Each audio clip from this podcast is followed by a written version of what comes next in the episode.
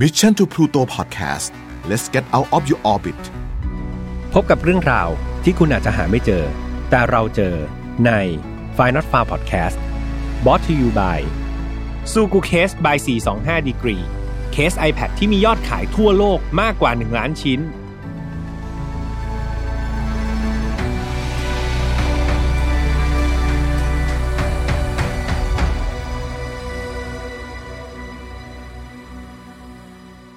แมนดี้เด็กสาวมากความสามารถนะครับ น้องเก่งทั้งเรื่องของการเรียน กีฬาก็เก่ง ดนตรีก็เก่ง สาวน้อย perfect คนนี้ ช่างมีอนาคตที่ไกลมากๆ ในวันหนึ่งขณะที่น้องเนี่ยออกไปวิ่งจ็อกกิ้งกับน้องหมาครับ เมื่อถึงเวลากลับบ้าน ปรากฏว่ามีเพียงน้องหมาเท่านั้นที่กลับถึงบ้านแมนดี้หายตัวไป เจ้าหน้าที่ตำรวจแล้วก็ครอบครัวเนี่ยช่วยกันตามหาเธอ แต่เวลาผ่านไปกว่า 10 ปี ไม่มีใครเจอตัวแมนดี้ได้เลย รวมถึงคนร้ายก็ไม่สามารถจับตัวได้ จนกระทั่งมีแม่ลูกคู่หนึ่งครับ ได้กลับมาพูดถึงคดีนี้ และทุกอย่างก็เปลี่ยนไป เรื่องราวทั้งหมดจะเป็นอย่างไร จะจับตัวคนร้ายได้หรือไม่ มาร่วมติดตามรับชมและรับฟังใน Final File เอพิโซดนี้พร้อมกันเลยครับ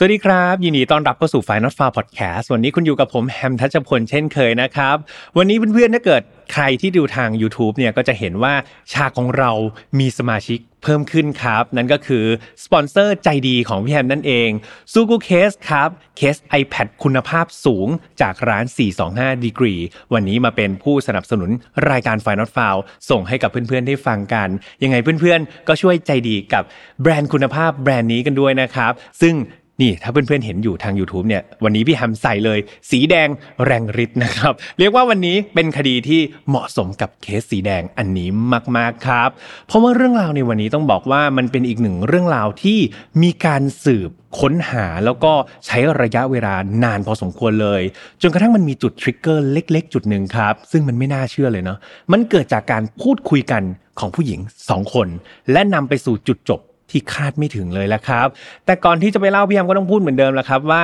ฝ่าย not f o u ไม่สนับสนุนความรุนแรงทุกประเภทครับ ทุกเรื่องที่นำมาเล่าเนี่ยอยากให้ฟังไว้เป็นแนวทางในการป้องกันตัวเอง แล้วมาถอดบทเรียนจากอดีตที่มันเลวร้าย ไม่ให้เกิดกับเรา แล้วก็คนที่เรารักนะครับ น้องๆอายุต่ำกว่า 18 ปีตอนนี้พี่ยามอยากให้มีผู้ปกครองมารับฟังแล้วก็รับชมอยู่ด้วยกันครับ ท่านจะได้ช่วยถอดบทเรียน จากอดีตที่มันไม่ค่อยดีนะไม่ให้เกิดกับตัวเราเองด้วย ไม่ให้เกิดกับคนที่เรารักคนที่เรารู้จักนะครับ ประสบการณ์ของผู้ใหญ่แล้วก็มุมมองของเด็กเนี่ยมาดูร่วมกันพี่แฮมเชื่อว่าจะเป็นสิ่งที่ดีที่สุดเลยละครับ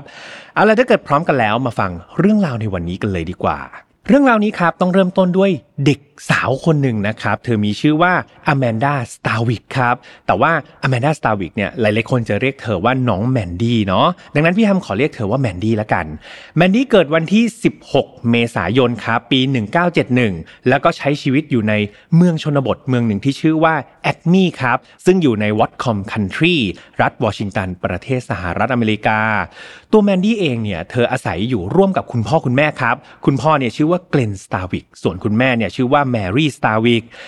และแถมเธอยังมีพี่น้องด้วยนะ เธอมีพี่ชายสองคนครับ แล้วก็มีน้องสาวอีกหนึ่งคน ก็เรียกว่าเป็นครอบครัวใหญ่นะครับ แล้วก็มีความรักมีความอบอุ่นต่อกัน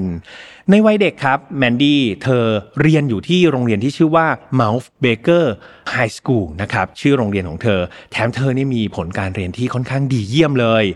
นอกจากเรียนเก่งแล้วเนี่ย น้องแมนดี้ยังเป็นนักกีฬาด้วยนะครับ นักกีฬาบาสเกตบอล แล้วก็อ่านักกีฬาวอลเลย์บอลของโรงเรียนเลยนะครับ ไม่ใช่แบบว่าเล่นกีฬาสีธรรมดานะแต่นี่เป็นตัวแทนโรงเรียนของสองประเภทกีฬานี้ ด้านดนตรีครับก็ใช่ย่อย เรียกว่าเธอเนี่ยเป็นหนึ่งในนักดนตรีที่มีพรสวรรค์ครับ โดยเฉพาะการเป่าแซกโซโฟนนะครับพี่แฮมเป่าไม่เป็นเนาะ พี่แฮมเชื่อว่ามันเป็นอีกหนึ่งดนตรีที่ยากพอสมควร แต่ว่าน้องแมนดี้เนี่ยทำมันได้ดีมากๆครับ คุณครูหรือแม้แต่ใครก็ตามเนี่ยที่มาเห็นฝีไม้ลายมือในการเป่าแซกโซโฟนของเธอเนี่ยพูดเป็นเสียงเดียวกันเลยว่า เด็กคนนี้มีพรสวรรค์จริง ๆ ความสามารถของเธอไม่ได้มีแค่นี้ครับ ไม่ใช่แค่เรียนเก่ง กีฬาดีนะ ดนตรีก็ดี เธอยังไปลงเรียนภาษาญี่ปุ่นด้วยนะครับ จนสามารถพูดจาสื่อสารกับคนญี่ปุ่นได้ระดับหนึ่งเลย ภาษาญี่ปุ่นอย่างเดียว ไม่พอครับแมนดี้บอกว่ายังเก่งไม่พอ น้องไปโรงเรียนภาษามือด้วยนะครับ สามารถใช้ภาษามือพูดคุยกับผู้ที่มีความบกพร่องนะครับ ทางด้านการพูดเนี่ยเธอใช้ภาษามือสื่อสารได้อย่างคล่องแคล่วกันเลยทีเดียว ฟังมาถึงตรงนี้น้องแมนดี้เป็นเด็กที่ค่อนข้าง perfect เนาะในสายตาพี่แฮมเป็นคนที่เก่ง แล้วก็ รอบรู้รอบด้านเลยทีเดียวนะครับ ทุกอย่างดำเนินไปได้ด้วยดีจนกระทั่งวันที่ 24 พฤศจิกายนปี 1989 ครับ ตอนนั้นเนี่ยแมนดี้ 18 ปีแล้วนะกลายเป็นเด็กสาวเป็นผู้ใหญ่แล้วอายุ 18 ปี สิ่งที่เธอมักจะทำก็คือการออกไปวิ่งจ็อกกิ้งครับ ออกไปออกกำลังกายเหมือนกับทุกวัน โดยเธอก็จะวิ่งไม่ได้ไปไกลนะก็จะวิ่งแถวๆบ้านของเธอนี่แหละ โดยปกติแล้วแมนดี้จะไปกับ น้องหมาครับ น้องหมาของเธอมีชื่อว่าเจ้าไคร่า ทั้งคู่ก็จะออกไปวิ่งออกกำลังกายกันเป็นประจำ แต่แล้วณช่วงเวลาที่แมนดี้เนี่ยควรจะไปวิ่งแล้วก็กลับมาที่บ้านเพื่อพักผ่อนแล้วก็ทำกิจวัตรประจำวันของเธอ ปรากฏว่าในวันนั้นเนี่ยมีแค่เจ้าไคร่าตัวเดียวครับ ที่กลับมาถึงบ้านโดยไร้ร่องรอยของแมนดี้สิ่งนี้เอาจริง ๆ มันผิดปกติมากๆครับ เธอเนี่ยไม่มีทางที่จะปล่อยเจ้าไคราเนี่ยกลับมาตัวเดียวอย่างแน่นอน เพราะว่าทั้งสองคนเนี่ยเหมือนคู่สีกันเลยครับเป็นเพื่อนรักกัน ไคร่ากลับมาตัวเดียวแบบนี้มันไม่ใช่เรื่องปกติแล้ว ทางครอบครัวของแมนดี้ก็เลยรู้สึกกังวลครับกับสิ่งผิดปกตินี้ และไม่ช้าก็เริ่มติดต่อเจ้าหน้าที่ตำรวจทันทีครับ หลังจากตำรวจเนี่ยได้รับแจ้งเรื่องเนี่ยก็แน่นอนครับ ระดมพลระดมอาสาสมัครมาช่วยกันตามหากันยกใหญ่ มีเจ้าหน้าที่แล้วก็อาสาสมัครหลายร้อยคนเลยนะครับ เข้าไปยังบริเวณป่าเนาะคือใกล้ๆมันจะเป็นป่าอย่างที่พี่แอมบอกว่าบ้านของเขาจะเป็นเชิงชนบทนิดหนึ่งดังนั้นมันจะมีป่ามีทุ่งรอบๆบ้านครับ ก็ไปตามหากันจนหมด แต่ปรากฏว่าตามหาเท่าไหร่เนี่ยกลับไม่พบร่องรอยของแมนดี้เลยแม้แต่น้อย เวลาก็ผ่านไปเรื่อยๆครับ ท่ามกลางความกังวลของทุกคนที่รู้จักเธอเนาะ ผ่านไป 3 วันแล้วก็เพื่อนๆ ในวันที่ 27 พฤศจิกายนเนี่ย ปรากฏว่าได้มีผู้ชายคนหนึ่งเขาก็ออกมาเดินเล่นนะแถบแถบนั้น บริเวณแม่น้ำที่ชื่อว่านุกแสกครับเขาก็เดินเล่นอยู่ ปรากฏว่าเขามองลงไปในแม่น้ำเนี่ยเฮ้ยปกติแม่น้ำมันก็เป็นน้ำใสๆธรรมดา แต่ปรากฏว่าวันนั้นมันมีเหมือนเสื้อผ้าครับลอยอยู่ในแม่น้ำแต่พอมองดูดีๆเนี่ย ผู้ชายคนนั้นก็เห็นว่าเฮ้ยมันไม่ใช่แค่เสื้อผ้าละเขาก็ค่อยๆ เดินเข้าไปดูใกล้ ปรากฏว่าเสื้อผ้านั้นมันไม่ใช่เสื้อผ้าเปล่าๆที่ลอยอยู่ในน้ำครับ แต่มันเป็นเสื้อผ้าที่กำลังถูกสวมใส่โดยศพของมนุษย์ครับลอยอยู่ในนั้น ชายคนนั้นก็ตกใจแหละครับโอ้โหมีศพลอยอยู่ในน้ำก็รีบโทรแจ้งเจ้าหน้าที่ตำรวจทันที เมื่อเจ้าหน้าที่ตำรวจมาถึงที่เกิดเหตุครับก็พบว่าเจ้าของร่างอันไร้วิญญาณนั้น ก็ไม่ใช่ใครอื่นครับ แต่คือสาวน้อยสุด perfect ที่พี่แอมบอกไปนั่นเอง น้องแมนดี้ครับ ที่ทุกคนตามหาอยู่ น้องได้กลายเป็นศพในแม่น้ำไปแล้ว มีการนำศพของน้องครับ ไปทำการชันสูตรพลิกศพนะครับ แล้วก็พบว่าเธอได้รับบาดเจ็บจากการถูกกระแทกด้วยของไม่มีคมครับ บริเวณศีรษะเนี่ยอย่างรุนแรงเลย แถมยังมีร่องรอยของการถูกล่วงละเมิดทางเพศด้วยครับ นอกจากนี้ครับยังมีหลักฐานเด็ดอย่างหนึ่งก็คือ มีการตรวจพบ DNA ครับ ของผู้ชายนะคนอื่นเนี่ย อยู่บนร่างกายของน้องด้วย ฟังมาถึงตรงนี้หลาย ๆ คนครับที่ฟังคดีมาเยอะ ๆ ก็คิดว่าเฮ้ยคดีน่าจะจบลงง่าย ๆ ใช่ไหมพี่แฮมเพราะว่าเราเจอ DNA ของชายปริศนา ซึ่งคาดว่าน่าจะเป็นคนร้ายนี่แหละ แต่จริง ๆ แล้วเปล่าเลยครับ มันไม่ได้ง่ายขนาดนั้น เพราะว่าหลักฐาน DNA ของผู้ชายที่พบบนศพของน้องเนี่ย มันกลับไม่ตรงกับใครเลยในฐานข้อมูลของเจ้าหน้าที่ตำรวจครับ รวมถึงตำรวจเนี่ยพยายามที่จะตามหาพวก หลักฐานแวดล้อมต่างๆนะพยานแวดล้อมต่างๆ ในเบาะแสเนี่ยปรากฏว่ามันไม่มีใครเลยครับ ที่สามารถที่จะให้เบาะแสที่สำคัญกับคดีนี้ได้ เจ้าหน้าที่ตำรวจเนี่ยเรียกว่าพยายามอย่างหนักเลยนะครับ ไม่ใช่ว่าเขาอยู่เฉยๆเนาะเขาเรียกคนกว่า 100 คนครับเข้ามาสอบปากคำเพื่อดูว่าใครมีข้อมูลไหม หรือใครน่าสงสัยไหม รวมถึงขอตัวอย่าง DNA จากคนที่เขา ยินยอมที่จะให้ DNA เนี่ยมากกว่า 100 คนอีกด้วยครับนำมาตรวจสอบทั้งหมด แต่ปรากฏว่าไม่ว่าปากคำหลักฐานหรือแม้แต่ตัวอย่าง DNA ใด ๆ เนี่ย มันกลับไม่เรียกว่าไม่ใกล้เคียงเลยครับกับสิ่งที่เจ้าหน้าที่ตำรวจมี มันไร้ความคืบหน้าเกี่ยวกับคดีนี้ แล้วก็ดูหมดหวังครับ ไร้วี่แววที่จะเข้าใกล้ตัวคนร้ายได้เลย สุดท้ายครับ คดีนี้ ก็ได้กลายเป็นโคเคสครับเพื่อนๆ เป็นคดีที่ปิดไม่ลง แล้วก็ที่สำคัญและก็น่าเศร้ามากๆก็คือ ไม่มีผู้ต้องสงสัยเลยครับ แม้แต่คนเดียว ไม่มีใครเลยครับที่ตำรวจเนี่ย list ออกมาว่าจะเป็นมีโอกาสเป็นคนร้ายได้ สุดท้ายเวลาผ่านไปครับ คดีใหม่ๆ ก็เกิดขึ้น คดีนี้ก็ค่อยๆ ถูกลืมเลือนไปตามกาลเวลาครับ และดูเหมือนครอบครัวของแมนดี้ก็ต้องทำใจนะครับ สุดท้ายแล้วพวกเขาอาจจะไม่รู้เลยนะว่า ความจริงว่าลูกสาวเขาเนี่ย เกิดอะไรขึ้นกันแน่ แล้วใครที่เป็นคนพรากลูกสาวเขาไปเนี่ยก็อาจจะไม่รู้เหมือนกันนะครับ มันเป็นสิ่งที่เจ็บปวดแล้วก็น่าเศร้า เวลาครับก็ผ่านไปเช่นนี้ครับ ท่ามกลางความหมดหวังของคดีนี้เนาะ จนกระทั่งในปี 2017 ครับเพื่อนๆ ผ่านไปหลายสิบปีเลยเนาะ ปรากฏว่าคนเนี่ยบางกลุ่มยังคงไม่ลืมเลือนคดีฆาตกรรมแมนดี้ครับเพื่อนๆ และในกลุ่มบุคคลที่เขาไม่ลืมคดีนี้ ก็คือคุณแม่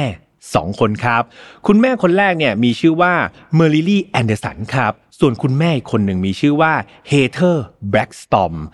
ความสัมพันธ์หรือว่าความ peak็คือ คุณแม่ทั้งสองคนเนี่ยเคยเรียนอยู่ที่โรงเรียน Mount Baker High School คุ้นๆชื่อโรงเรียนไหมครับ โรงเรียนนี้ก็คือโรงเรียนเดียวกับน้องแมนดี้นั่นเอง แต่ว่าตอนเนี้ยมันผ่านไปหลายสิบปีแล้วไงครับ ดังนั้นนักเรียนเนี่ยที่เรียนอยู่รุ่นเดียวกับแมนดี้เนี่ย ตอนนี้เติบโตขึ้นมาเป็นผู้ใหญ่ กลายมาเป็นคุณแม่ไปหมดแล้ว เช่นเดียวกับคุณแม่เมอริลี่และก็คุณแม่เฮเธอร์นะครับ ทั้งสองคนนี้ก็เรียกว่าเติบโตขึ้นมาใช้ชีวิตตามปกติ เอาจริง ๆ แล้วสมัยที่เรียนกันเนี่ยคุณแม่ทั้งสองคนเขาไม่ได้สนิทกันครับ อารมณ์แบบว่า เอ้ยก็เคยเจอหน้าหน้าตาคุ้นๆเดินผ่านกันตามอาคารเรียนก็ทักทายกัน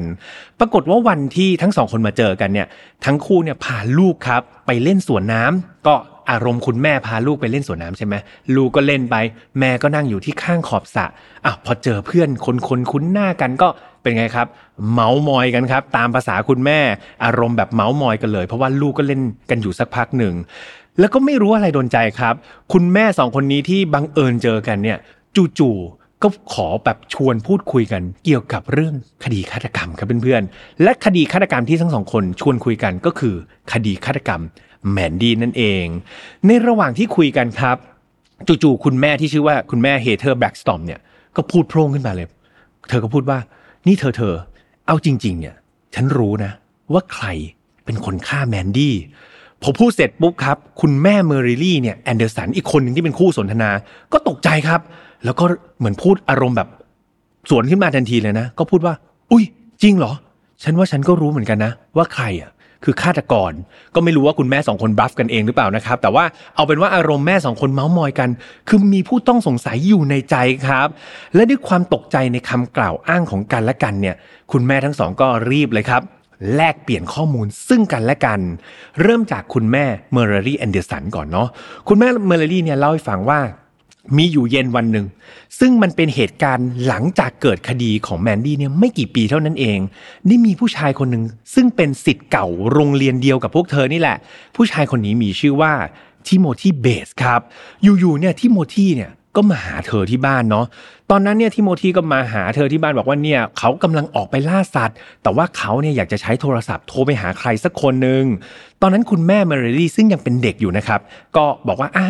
เห็นว่าเป็นแบบสิทธิ์เก่าโรงเรียนเดียวกันเข้ามาใช้โทรศัพท์ก็ได้ โดยเธอก็ยืนอยู่ใกล้ๆครับ ที่โมทีก็พยายามทำท่าโทรศัพท์ออกเนาะแต่คุณแม่เมโรรี่เนี่ยเธอก็สังเกตว่าไอ้ปลายสายเนี่ยได้ยินเสียงเหมือนไม่ใช่เสียงคนคุยอะแต่มันเป็นเสียงตืดตืดตืดตืดตืดลักษณะเหมือนโทรไม่ติดครับ ซึ่งตอนนั้นเนี่ยเธอก็เริ่มสงสัยแล้วว่า เฮ้ยมันเป็นไปได้นะว่า ที่โมทีเนี่ย แกล้งฟอร์มครับ แกล้งทำเป็นจะโทรหาใครสักคนหนึ่ง แต่จริง ๆ แล้วเขาไม่ได้โทรศัพท์ออกไปจริง ๆ ครับ ก็อารมณ์แบบกดเบอร์มั่วๆ ไม่นานนักครับ สิ่งที่คุณแม่เมอรีรี่เนี่ยคิดไว้ก็ไม่ผิด เพราะว่าหลังจากที่ทิโมธีพยายามทำท่าโทรศัพท์อยู่สักพักหนึ่ง เขาก็วางหูจากโทรศัพท์ แล้วก็เดินตรงเข้าไปที่ห้องนอนของคุณแม่ครับ ซึ่งหลังจากเดินเข้าไปเสร็จนายทิโมธีนี่ก็สารภาพความรักออกมา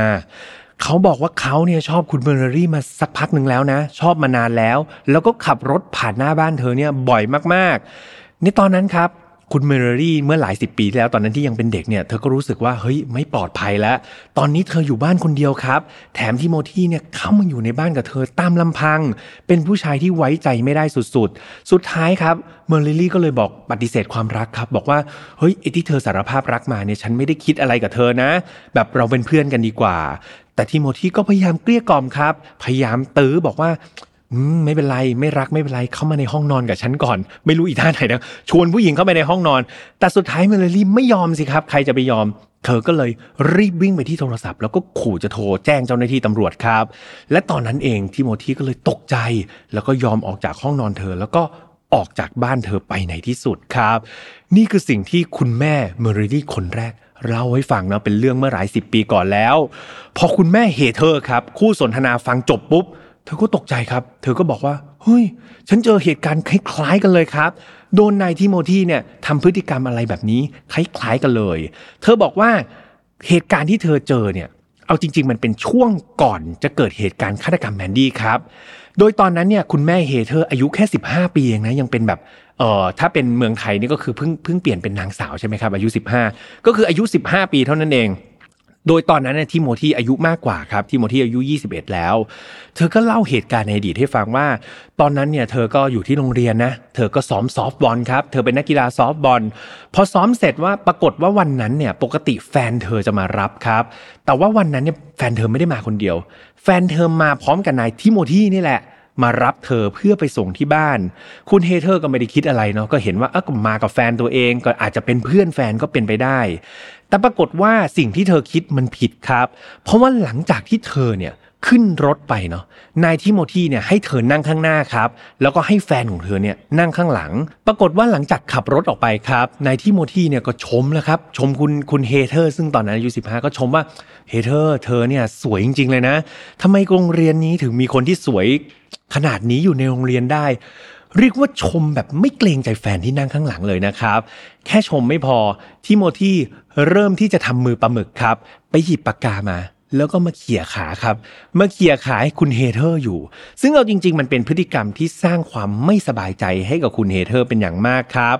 หลังจากเหตุการณ์นั้นไปครับก็โชคดีที่คุณเฮเธอร์เนี่ยก็กลับถึงบ้านได้โดยปลอดภัย แล้วเธอก็ไปบ่นกับแฟนนะประมาณว่าคราวหน้าถ้ามาอีกเนี่ยไม่ต้องพาอีทิโมธีนี่มาหาฉันแล้วนะ เธอพยายามที่จะหลีกเลี่ยง ไม่ให้เจอนายทิโมธีนี้ตลอดครับ หลังจากที่คุณแม่ทั้งสองคนกลับมาปัจจุบันและคุณแม่ทั้งสองคนแชร์ประสบการณ์ในอดีตเกี่ยวกับนายทิโมธีเหมือนกัน นั่นหมายความว่าทั้งสองคนเนี่ยสงสัยในตัวคนนี้เหมือนกันครับ แล้วก็คิดว่านายทิโมธีคนนี้นี่แหละ คือฆาตกรที่สังหารแมนดี้ตรงกันเลย หลังจากคุยกันเสร็จครับ ลูกก็ขึ้นมาจากสระว่ายน้ำคุณแม่ก็รีบไปส่งลูก หลังจากนั้นทั้งคู่ก็นัดเจอกันอีกครั้งหนึ่ง เพื่อเดินทางไปยังสถานีตำรวจครับเพื่อนๆ คุณแม่ทั้งสองคนตัดสินใจติดต่อนักสืบสำนักงานกองปราบวอตคอมคันทรีครับ เพื่อบอกข้อมูลทั้งหมดเกี่ยวกับนายทิโมธีเบสคนนี้ให้กับเจ้าหน้าที่ฟัง ก่อนจะไปถึงการสืบสวนสอบสวนครับพี่แอมขอเล่าประวัติของนายทิโมธีเบสคนนี้สั้นๆนะครับให้เพื่อนๆรู้จักเขาดีอีกนิดหนึ่งทิโมธีเบสครับมีชื่อเต็มๆว่าทิโมธีฟอเรสเบสครับเขาเกิดแล้วก็เติบโตอยู่ในเมืองแอคมีที่เดียวกันกับแมนดี้เลยนะครับ ซึ่งในตอนที่แมนดี้ถูกฆาตกรรมเนี่ย ตอนนั้นทิโมธีอายุได้ 22 ปี แถมเขาเนี่ยอาศัยอยู่ในระแวกเดียวกันกับบ้านของครอบครัวแมนดี้อีกด้วย ตัวเขาเองนี่ต้องบอกว่าประวัติไม่ค่อยดีครับ มีประวัติอาชญากรรมนี่เยอะแยะมากมาย ไม่ว่าจะเป็นลักทรัพย์นะครับ มียาเสพติดในครอบครอง รวมถึงทำร้ายร่างกายผู้อื่นด้วย และที่น่ากลัวที่สุดก็คือนายทิโมธีคนนี้ในปี 1986 หรือว่าราวๆ 3 ปีก่อนที่จะเกิดเหตุฆาตกรรมแมนดี้เนี่ยทิโมธีเคยถูกจับในข้อหา ล่วงละเมิดทางเพศเด็กอายุแค่ 17 ปีครับ ซึ่งตอนนั้นเหตุเกิดอยู่ที่สกากิตคันทรีนะครับ ซึ่งพอทิโมธีเนี่ยถูกจับคดีล่วงละเมิดทางเพศเขาก็ได้รับการเข้าคุกใช่ไหมแล้วก็ปล่อยตัวออกมาในปี 1989 ครับ ก็ติดคุกอยู่แค่ 3 ปีเท่านั้นเอง ซึ่งไอปี 1989 ที่เขาปล่อยตัวขึ้นมาเนี่ยเพื่อนๆ ถ้าเกิดจำกันได้ มันคือปีเดียวกันกับที่เกิดการฆาตกรรม แมนดี้พอดิบพอดีเลยนะครับ ในช่วงเวลาที่แมนดี้หายตัวไปเนี่ยตอนนั้นทิโมธีเนี่ยเขากำลังทำงานอยู่ที่โรงงานกระดาษใกล้ๆที่เกิดเหตุครับ ซึ่งเอาจริง ๆ แล้วเจ้าหน้าที่ตำรวจเนี่ยพอได้ฟังชื่อของทิโมธีเนี่ยเขาก็บอกว่าเฮ้ยจริง ๆเขาเคยอยู่ใน list ที่ตำรวจสนใจอยู่เหมือนกันนะ เพียงแต่ว่าในณเวลานั้นครับเมื่อหลายสิบปีก่อนเนี่ยมันไม่มีหลักฐาน ไม่มีอะไรเลยที่จะพอมัดตัวเขาได้หรือว่าสามารถไปบังคับขอ DNA เขาได้ครับ อย่างไรก็ตาม ในตอนนี้ในปัจจุบันก็คือปี 2017 เนี่ยการตรวจสอบเทคโนโลยีด้าน DNA เนี่ยมันพัฒนาดีขึ้นเยอะมากขึ้นแบบมาก ๆ เลยใช่ไหมครับเพื่อนๆ โดยเฉพาะมันมีเทคนิคหนึ่งครับ ที่ชื่อว่า genetic genealogy ครับ หรือว่าในภาษาไทยก็คือ การสืบตามลำดับวงตระกูลทางพันธุกรรมนะครับนี่คือเทคโนโลยีใหม่ของ DNA ในการตรวจสอบณปี 2017 โดยเทคโนโลยีนี้ครับได้มีการพัฒนาขึ้น แล้วก็ช่วยให้ทีมงานสืบสวนหรือว่านักวิจัยเองเนี่ยสามารถสืบลำดับเครือญาติ แล้วก็ความเกี่ยวข้องได้ลึกซึ้งมากขึ้นครับ รวมถึงเขานำเทคโนโลยีนี้มาใช้กับกรณีของนายทิโมธีด้วย ในที่สุดครับ พวกเขาก็พบความเชื่อมโยงจริง ๆ เพื่อนๆ เขาสามารถตั้งให้นายทิโมธีเนี่ยเป็นผู้ต้องสงสัยของคดีแมนดี้ได้ในที่สุด ในเวลานี้ครับ กลับมาที่ปัจจุบันแล้วนะ นายทิโมธีเนี่ยในปี 2017 เนี่ยเขาแต่งงานแล้วด้วยครับ มีลูก 3 คนแล้วก็ทำงานเป็นคนขับรถรับส่งที่ร้านเบเกอรี่แห่งหนึ่ง เจ้าหน้าที่ตำรวจเนี่ยตอนนั้นเนี่ยพอรู้ว่านายทิโมธีอยู่ที่ไหนเนี่ยก็รีบเดินทางครับ ไปแสดงตัวแล้วก็ขอเขาพูดคุยเกี่ยวกับคดีของแมนดี้ทันที ความแปลกก็คือ หลังจากทิโมธีเจอเจ้าหน้าที่ตำรวจแล้วก็ถามเกี่ยวกับคดีแมนดี้เนี่ยทิโมธีกลับบอกว่าคุณตำรวจครับ ผู้หญิงที่ชื่อว่าแมนดี้สตาร์วิกเนี่ย ผมไม่คุ้นเลย ผมไม่รู้จักเขาเลย สิ่งนี้มันโคตรพิลึกเลยครับเพื่อนๆมันแปลกมากๆ เหตุผลก็เพราะว่าในเมืองที่เกิดเหตุเนี่ยมันเป็นเมืองเล็กๆ เพื่อนๆจินตนาการเนาะดังนั้นคดีของน้องแมนดี้ที่เกิดตอนนั้นเนี่ยมันดังมากๆครับ มันเป็นไปไม่ได้เลยที่ใครเนี่ยจะไม่รู้จักแมนดี้สตาร์วิกโดยเฉพาะนายทิโมธีเนี่ย เรียนอยู่โรงเรียนเดียวกันด้วย ดังนั้นการที่บอกว่า เฮ้ยผมไม่รู้จักแมนดี้สตาร์วิกเลยเนี่ย มันเป็นอะไรที่มีพิรุธสุดๆเลยครับ อีกอย่างหนึ่งเนี่ย เส้นทางที่แมนดี้วิ่งจ็อกกิ้งถ้าจำได้นะตอนที่เธอหายตัวไปเนี่ย เธอวิ่งผ่านหน้าบ้านของทิโมธีทุกวันเลยครับ ดังนั้นมันเป็นไปไม่ได้เลยเนาะที่ทิโมธีจะบอกว่าเขาไม่รู้จักแล้วก็ไม่เคยเห็นแมนดี้มาก่อน สิ่งเหล่านี้ครับเรียกว่าโกหกไม่เนียนนะครับในสายตาตำรวจตำรวจเนี่ยก็เลยบอกว่าเอางี้แล้วกัน ไม่เป็นไร ไม่รู้จักไม่เป็นไร ขอ DNA มาหน่อยได้ไหม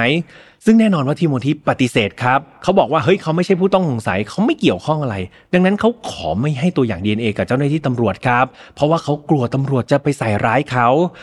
สิ่งนี้ตำรวจก็เลยยิ่งสงสัยเลยครับ ถ้าเราบริสุทธิ์ใจก็น่าจะให้ได้ใช่ไหมปรากฏว่าทิโมธีเนี่ยไม่ยอมให้ ตำรวจก็เลยอวยยศครับ เก็บไว้ในใจ อวยยศให้เขาเนี่ยเป็นผู้ต้องสงสัยอันดับหนึ่งของคดีฆาตกรรมน้องแมนดี้ทันที เพียงแต่สิ่งที่ขาดก็คือการพิสูจน์หลักฐานหรือว่าการหาหลักฐานมามัดตัวนี่แหละ ซึ่งหลักฐานที่มัดตัวแน่นหนาที่สุดก็คือ DNA ที่นายทิโมธีไม่ยอมให้ครับ คราวนี้ตำรวจก็กลับมานั่งคิดเนาะว่าเฮ้ยทำยังไงดีอะให้ได้ DNA ของนายทิโมธีให้ได้ และเขาก็นึกได้ใช่ไหมว่าเฮ้ยนายทิโมธีเนี่ยทำงานเป็นคนขับรถอยู่อยู่ที่ร้านเบเกอรี่ ดังนั้นต้องขอความร่วมมือแล้วครับ ในที่สุดก็มีคนร่วมมือกับเจ้าหน้าที่ตำรวจ คนคนนั้นชื่อว่าคิมแวงเกอร์ คิมแวงเกอร์เนี่ยก็คือเพื่อนร่วมงานครับของนายทิโมธีโดยเขาเนี่ยอาสาจะขอร่วมมือกับตำรวจในการแอบไปขโมย DNA ของนายทิโมธีกลับมาให้ เธอก็คอยสังเกตครับ คุณคิมเนี่ยก็คอยสังเกตพฤติกรรมที่โมที่อย่างใกล้ชิดเลยนะแล้วก็สังเกตว่าเฮ้ยเขานี่ระวังตัวมากเลยที่โมที่นี่ทำอะไรเนี่ยสวมถุงมือตลอดเวลาครับ และขยะทุกชิ้นปกติพี่ฮัมดื่มกาแฟกินข้าวเนี่ยก็จะทิ้งลงในถังขยะใช่ไหมปรากฏว่าที่โมที่เอากลับบ้านครับ ขยะทุกชิ้นอะไรที่ก็ตามที่มันติด DNA ของเขาเนี่ยเขาเอากลับไปทิ้งที่บ้านทั้งหมด คุณคิมก็คอยเฝ้าสังเกตอย่างเงี้ยไปเรื่อยๆจนกระทั่งวันหนึ่งครับ ทิโมธีก็พลาด ปรากฏว่าทิโมธีเนี่ยดื่มน้ำจากแก้วกระดาษครับ เป็นแก้วใบหนึ่ง ดื่มเสร็จก็โยนมันทิ้งถังขยะเหมือนลืมตัวครับ แล้วก็เดินไปที่อื่น ตอนนั้นกุมคินแบบดีใจเลยนะแบบเอาละฉันได้หลักฐานเด็ดละ พอทิโมธีเดินไปรับตาคิมก็วิ่งเลยครับ วิ่งไปที่ถังขยะ แล้วก็แอบไปหยิบแก้วใบนั้นขึ้นมาส่งให้กับเจ้าหน้าที่ตำรวจทันทีครับ แก้วใบนั้นถูกส่งไปยังห้องปฏิบัติการนะครับ เพื่อตรวจหา DNA และเมื่อผล DNA ออกมาครับ ปรากฏว่า DNA ที่พบบนแก้วนะครับ ซึ่งทิโมธีใช้ดื่มน้ำมันตรงกันกับ DNA ของผู้ชาย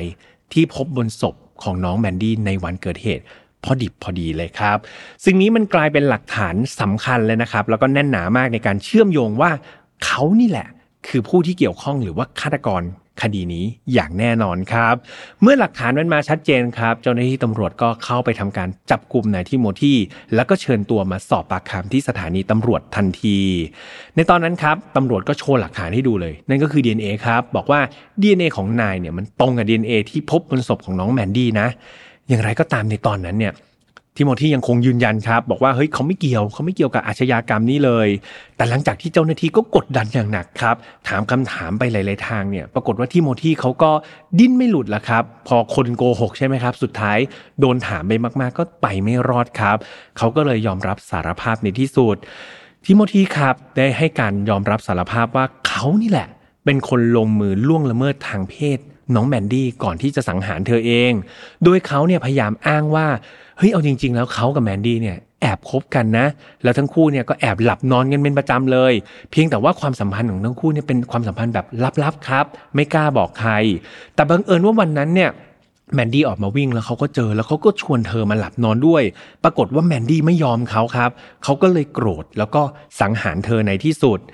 อย่างไรก็ตามครับนี่คือเป็นแค่คำกล่าวอ้างนะครับเพราะว่าน้องแมนดี้ก็เสียชีวิตไปแล้ว ที่โมที่อยากจะพูดอะไรเขาก็พูดได้แหละครับ มันก็ไม่ได้มีหลักฐานอะไรเลยว่าทั้งสองคนเนี่ยคบหากันจริง ๆ สุดท้ายครับทิโมธีก็ถูกดำเนินการทางคดีนะครับถูกเอาตัวไปขึ้นศาลแล้วก็ถูกตั้งข้อหาฆาตกรรมแมนดี้หรือว่าอแมนดาสตาวิกทันทีครับ คดีนี้ได้ถูกพิจารณาในปี 2019 ครับ โดยทิโมธีเบส ถูกตัดสินว่ามีความผิดในข้อหา first degree murder ครับ รวมถึงข้อหาล่วงละเมิดทางเพศแล้วก็ข้อหาลักพาตัวด้วย โดยเขาได้รับโทษจำคุกตลอดชีวิตโดยไม่มีการรอลงอาญานะครับ สุดท้ายครอบครัวของแมนดี้ครับก็ได้รับความจริงแล้วก็ได้รับความยุติธรรมนะครับ กลับคืนมาสู่ครอบครัว แม้ว่าจะต้องรอยาวนานถึง 30 ปีกันเลยทีเดียว กรณีนี้ครับเราจะได้เห็นประโยชน์นะครับจาก เทคโนโลยี DNA ใช่ไหมครับเพื่อนๆ และพี่แฮมเชื่อว่าในอนาคตครับเทคโนโลยีนี้จะเป็นประโยชน์กับมวลมนุษยชาติอีกมากมายเลยนะครับ ไม่อย่างนั้นแล้วคดีอีกหลาย ๆ คดีเนี่ยก็จะกลายเป็น cold case ไปตลอดกาลเนาะนอกจากเทคโนโลยีแล้วเนี่ยพี่แฮมคิดว่าหลายคนเลยครับที่ต้องขอบคุณในคดีนี้ ที่ลืมไม่ได้เลยก็คือคุณแม่ใช่ไหมครับ คุณแม่ทั้งสองคน คุณแม่เมลลี่แอนเดอร์สันแล้วก็คุณแม่เฮเธอร์แบล็กสตอมครับถ้าปราศจากการเมาส์มอยของคุณแม่ทั้งสองคนแล้วพี่แฮมเชื่อว่าบางทีตำรวจอาจจะยังจับตัวไหนที่โมที่คนนี้ ไม่ได้ก็เป็นได้ครับ ดังนั้นเหมือนพรมลิขิตเนาะให้ทั้งสองคนพาลูกมาเล่นน้ำที่เดียวกัน แล้วก็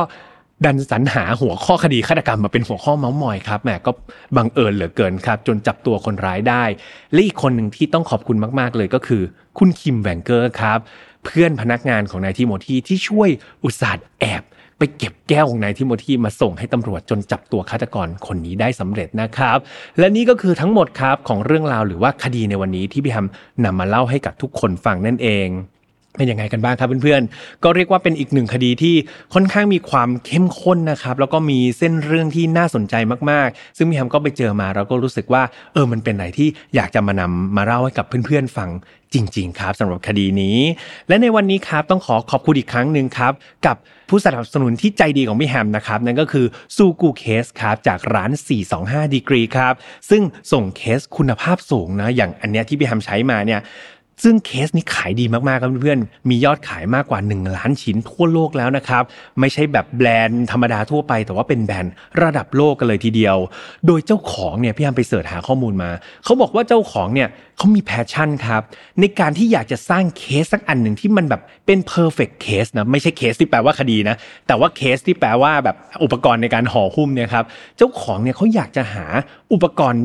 ประเภทเคสเนี่ยมาห่อหุ้ม iPad ที่มันดีที่มันมีคุณภาพที่ถูกใจครับ สุดท้ายครับเจ้าของก็เลยแบบไปดูแบรนด์อื่น แล้วมันก็ไม่ถูกใจสักที ก็เลยใช้ passion ครับ อยากจะได้เคส iPad ที่สามารถตอบรับทุกโจทย์การใช้งานได้ ก็เลยผลิตเจ้าซูกูเคสนี้ขึ้นมาเองเลยครับ โดยอย่างที่เพื่อนๆเห็นครับซูกูเคสเนี่ยสามารถ ปรับระดับนะครับความสูงของ iPad คือบางคนชอบดูสูงๆ ตั้งๆเนาะแบบพี่แฮมเล่าคดีเนี่ยบางทีต้องอ่านสคริปต์ใช่ไหมครับมาตั้งนอนๆเนี่ยก็อาจจะดูได้ยาก เพราะว่าสายตาก็เริ่มมีปัญหาตามวัยใช่ไหมครับดังนั้น 8 ระดับครับสามารถปรับได้ตามความถนัดของตัวเองได้เลย นอกจากนี้ครับเคสตัวนี้ยังต้องบอกว่านอกจากมันจะปรับระดับได้ดีแล้ว ยังเป็นเคสที่ถูกออกแบบมาเพื่อกันกระแทกโดยเฉพาะครับ โดยใช้ หลักการนะครับที่ชื่อว่า military grade protection ครับป้องกันความสูงจากเคสตกลงมาได้สูงถึง 1.5 เมตรครับเพื่อนๆ เคสเนี่ยถ้าใส่ไปนะตกมา 1.5 เมตร เคสไม่พังครับ รวมถึง iPad ด้วยนะครับ iPad ก็ไม่เป็นไรเลยครับ ไม่มีริ้วรอยเลย นอกจากนี้ครับยังมีช่องในการเก็บ Apple Pencil ครับเพื่อนๆ เพราะว่าใครใช้ iPad เนี่ยแน่นอนว่าปากกา Apple Pencil เนี่ยก็ต้องถูกใช้ด้วย ดังนั้นเคสถูกออกแบบให้ถูกเก็บมาอย่างดีเลยนะครับพอเก็บปุ๊บชาร์จได้ด้วยครับ เรียกว่ามีประสิทธิภาพแบบดีมากๆ แถมพื้นผิวครับ พี่แฮมขอโฆษณาเยอะหน่อยเพราะว่าไปใช้มาเองแล้วชอบจริง ๆ ครับ ดีจริง ๆ พื้นผิวเนี่ยมันให้ความรู้สึกแบบพรีเมียมครับเพื่อนๆเพราะเวลาเราเขับรถยุโรปใช่ไหมครับหรือว่าใช้กระเป๋าแบรนด์เนมเนี่ยพอเวลาสัมผัสนะครับมันเป็นความรู้สึกที่แบบเฮ้ยฉันคือคนพิเศษ เช่นเดียวกันครับกับเคสซูกูเคสเนี่ยพอเวลาพี่แฮมสัมผัสไปเนี่ยพี่แฮมรู้สึกว่ามันไม่ใช่เคสดาดๆนะครับแต่มันเป็นเคสที่แบบมีความพรีเมียมครับตัวหนังเนี่ยมันรู้สึกแบบนุ่มสบายมือพอเวลาถือไปไหนเนี่ย